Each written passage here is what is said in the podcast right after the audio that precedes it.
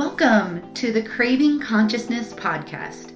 I'm Brandilyn Johnson, a rule breaking, nature loving, law of attraction junkie who is a lifestyle entrepreneur, psychic medium, spiritual business coach, educator, and author.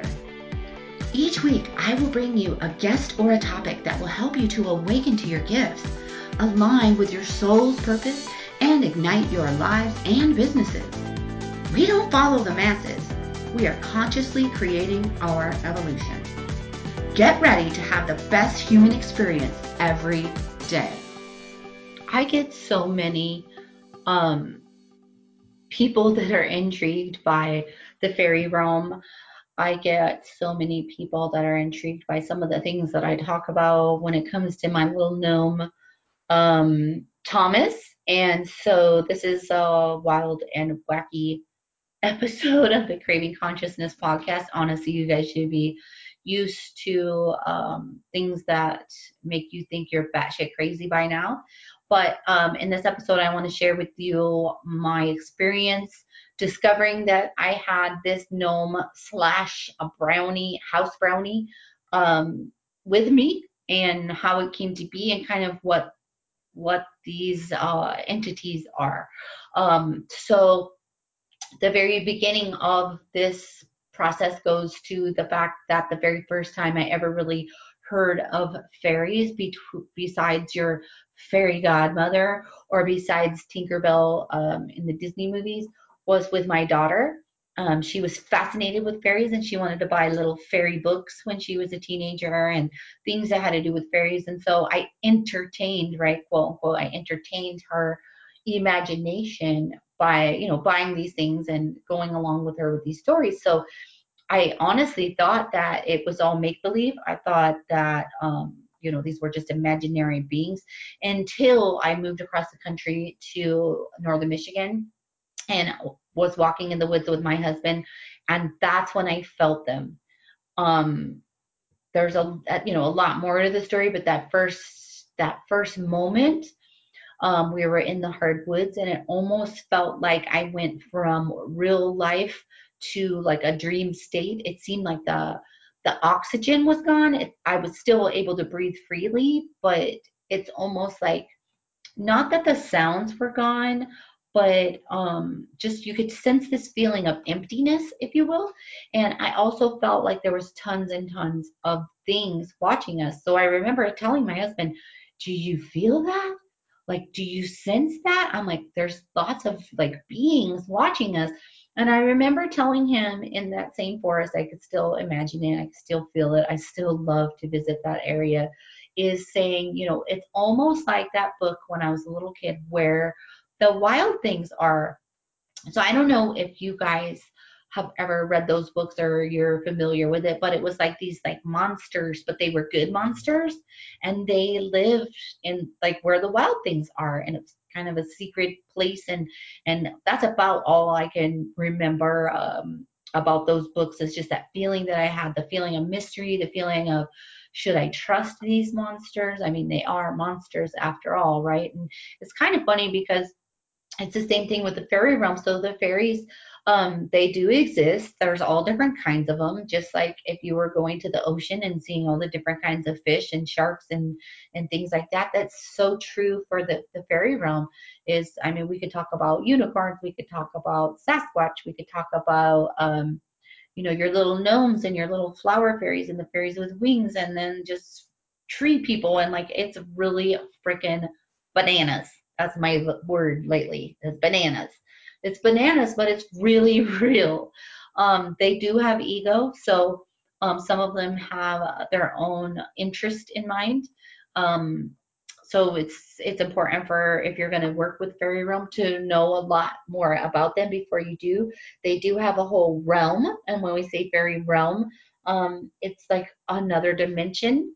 Um, it's not above or below us; it exists simultaneously with us. It's just a different frequency there's like lots of stories if you've ever started doing um, studies with the fairies there's lots of stories where people get stuck in the fairy realm from birth and then they come back out as old men um, that they're held captive in the fairy realm i mean there's weird, wild stories. And I remember when I first started telling my daughter about, oh my gosh, fairies are real. I remember her saying, "Be careful, be careful," um, and and that was kind of uh, intimidating to me. But uh, you know, as the years have gone by, it's important for you to be careful with with anything really. Um, but my experience I'd love to share with you is um, you know obviously that first time feeling them in the in the forest but then you know as my story goes, I started uh, having my spiritual awakening. I started working under um, a medium and doing these exercises where I could start seeing and hearing and feeling and knowing. And hence, you know, as years gone by, obviously that's where I created the Awaken program because I was so passionate with the fact that we could just literally open up and develop.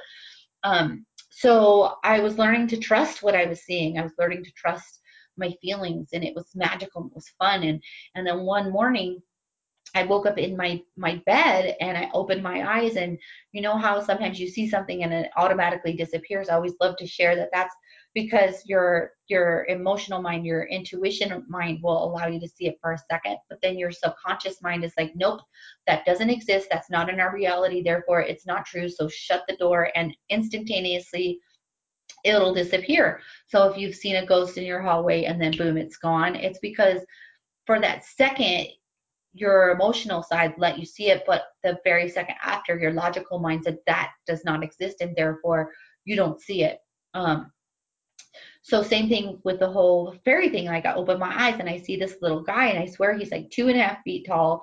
He, um, you know, I always thought if there was a gnome, he must be like two inches tall, or I guess like you see those little garden gnomes in the in the grocery store, right? Or the Travelocity gnome, and he's only like six inches tall, right? So here's this two and a half foot tall looking gnome thing, but he wasn't um like a an adult gnome. He wasn't a gnome with a big white beard that you would think. He literally had like little white whiskers almost or not white whiskers, but just little whiskers almost like a little goatee, almost like um you might see a kid in high school, he's starting to grow his his beard, but he doesn't shave all the time yet, so it's not thick. It's just these weird wiry hairs. And that's what I saw. And he had his little green little pants on and he had little overalls on and and it happened so fast and he was gone. And so I laid there with my eyes still open thinking, well, that was the weirdest shit I ever saw. Maybe I was dreaming and opened my eyes and my dream was still in front of my mind. And so I, I totally, totally um, dismissed that experience. I was like, nope, you're crazy. You just saw that. You just made it up you know, all the things that you could think to like dismiss it away. Well, uh, you know, a couple weeks later, a couple months later, like this, this all this story kind of compiled itself maybe within a year, maybe within two years. It still goes on and on, but um, I was outside and I was admiring the beauty of nature, and there was this big mossy patch next to the roots of one of my trees in my yard, and I was just going, wow, look at all, look at the moss, and I really got close to the moss, and I was really like fascinated at how it grows. Well, the next thing you know, I see that gnome boy in my head. This time he wasn't like outside of me, like he was standing outside of my bed. This time he was just in my head like a flash, and I could feel his essence in my stomach, clairsentience. And I was like, holy crap, that's so weird. I saw that thing again. So then I'm starting to second guess myself, going, look, now maybe you didn't make this shit up. Maybe it was really real but still sharing stories like this with my husband and if you guys have never had a chance to listen to the episode with my husband and I, I think it's episode 11 on the Craving Consciousness podcast, where you can hear him say that I was cuckoo for Cocoa Puffs. I was crazy, still trying to share some of this stuff with him. I mean, imagine telling your your loved one, your husband, or your kids, like, "Oh, I saw a gnome," and at the foot of the bed. I mean, yeah, it's tough when you're going through this spiritual awakening to share these types of things with the people around you. But I did. Of course, he told me I was freaking nuts um, in a loving way. I think at that point he was like, whatever. Um, and then it went on to uh, got a couple more validations through some of my students, um, Shanda and uh, um, another one, another another male student. I, I'm sorry, I can't think of the his name at the top of my head, but uh, one of my students she she uh, was doing an exercise reading on me and she's like you know it sounds really weird. She's like but you have this little tiny man with you. And i shit you not she drew a picture of him to the t. He had his little whiskers on his chin and everything and i was like okay now you know you can't make this shit up. Like she never knew about him whatsoever.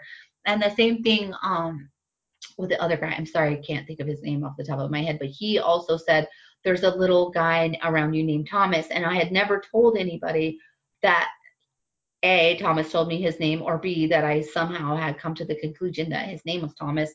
To get these types of validation, and you guys, any of you guys that are exercising your intuition and, and your mediumship, that is like the number one thing you need to get is validation so that you know you're not crazy, so you know you're not making it up, and so that you can trust and allow yourself to exercise even more. But essentially that was at the moment that I was like, all right, we have Thomas, we have a gnome, we've got him.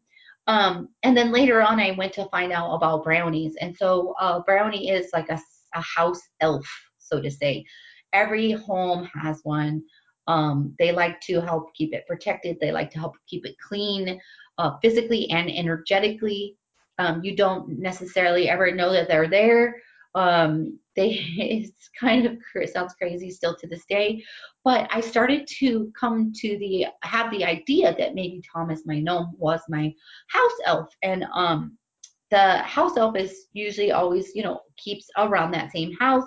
Um, they just kind of like honor it, kind of like the certain trees in your yard. One of them is the main tree. One of them commands the rest of the plants to uh, grow where they need to grow and is kind of the orchestrator of your property. I mean, think about it this way like there's just like a master plan, just like if you're thinking of, you know, regular society and there's a brand new master plan um, community, um, there's somebody there that master plans how it's going to look, how it's going to flow, how traffic's going to flow. So too does this happen in the energetic in the energetic uh, community, I guess. In the um, so too does this happen in spirit and with fairies and with plants. I mean, there there's a reason why everything's laid out the way it is, right? And the more we allow ourselves to believe that and work with it, the more magic you start seeing out of it. So um, one of the other things I really noticed was that Thomas was constantly um, around one of my dogs, Percy, and she is now in spirit at this time. Um, but a lot of fairies do love animals. They love to grab onto their fur and like kind of hold on and get a ride from here to there. But they're also connected to the animal realm because animals are more connected to, uh, you know, nature, right? They they vibrate at that that that they speak the same kind of language. Animals and plants and trees speak the same kind of language. Um, so it was so interesting. And the last time I saw him, um, Prissy was still alive and I was here in Michigan because those of you guys listening realize that I left for some time when my mom passed away and came back. But um, he was uh, I looked to my left and that's always when it when it happens, right? You just quickly look, there he was sitting on the couch next to the dog. I know it sounds crazy, but he was there. But the instant I saw him, the instant like he jumped up off the couch and ran down the hallway. Maybe because he knew that I saw him, I don't know. But I said, Oh my God, did you see that to my husband? He goes oh my god. And at that moment i was so grateful you guys right when you could finally prove to your loved ones that you're really not freaking crazy. I was so happy because my husband said he didn't see thomas the gnome himself but he saw an orb um, like a dustier type of orb not like a white one like in a big orb not like a small one.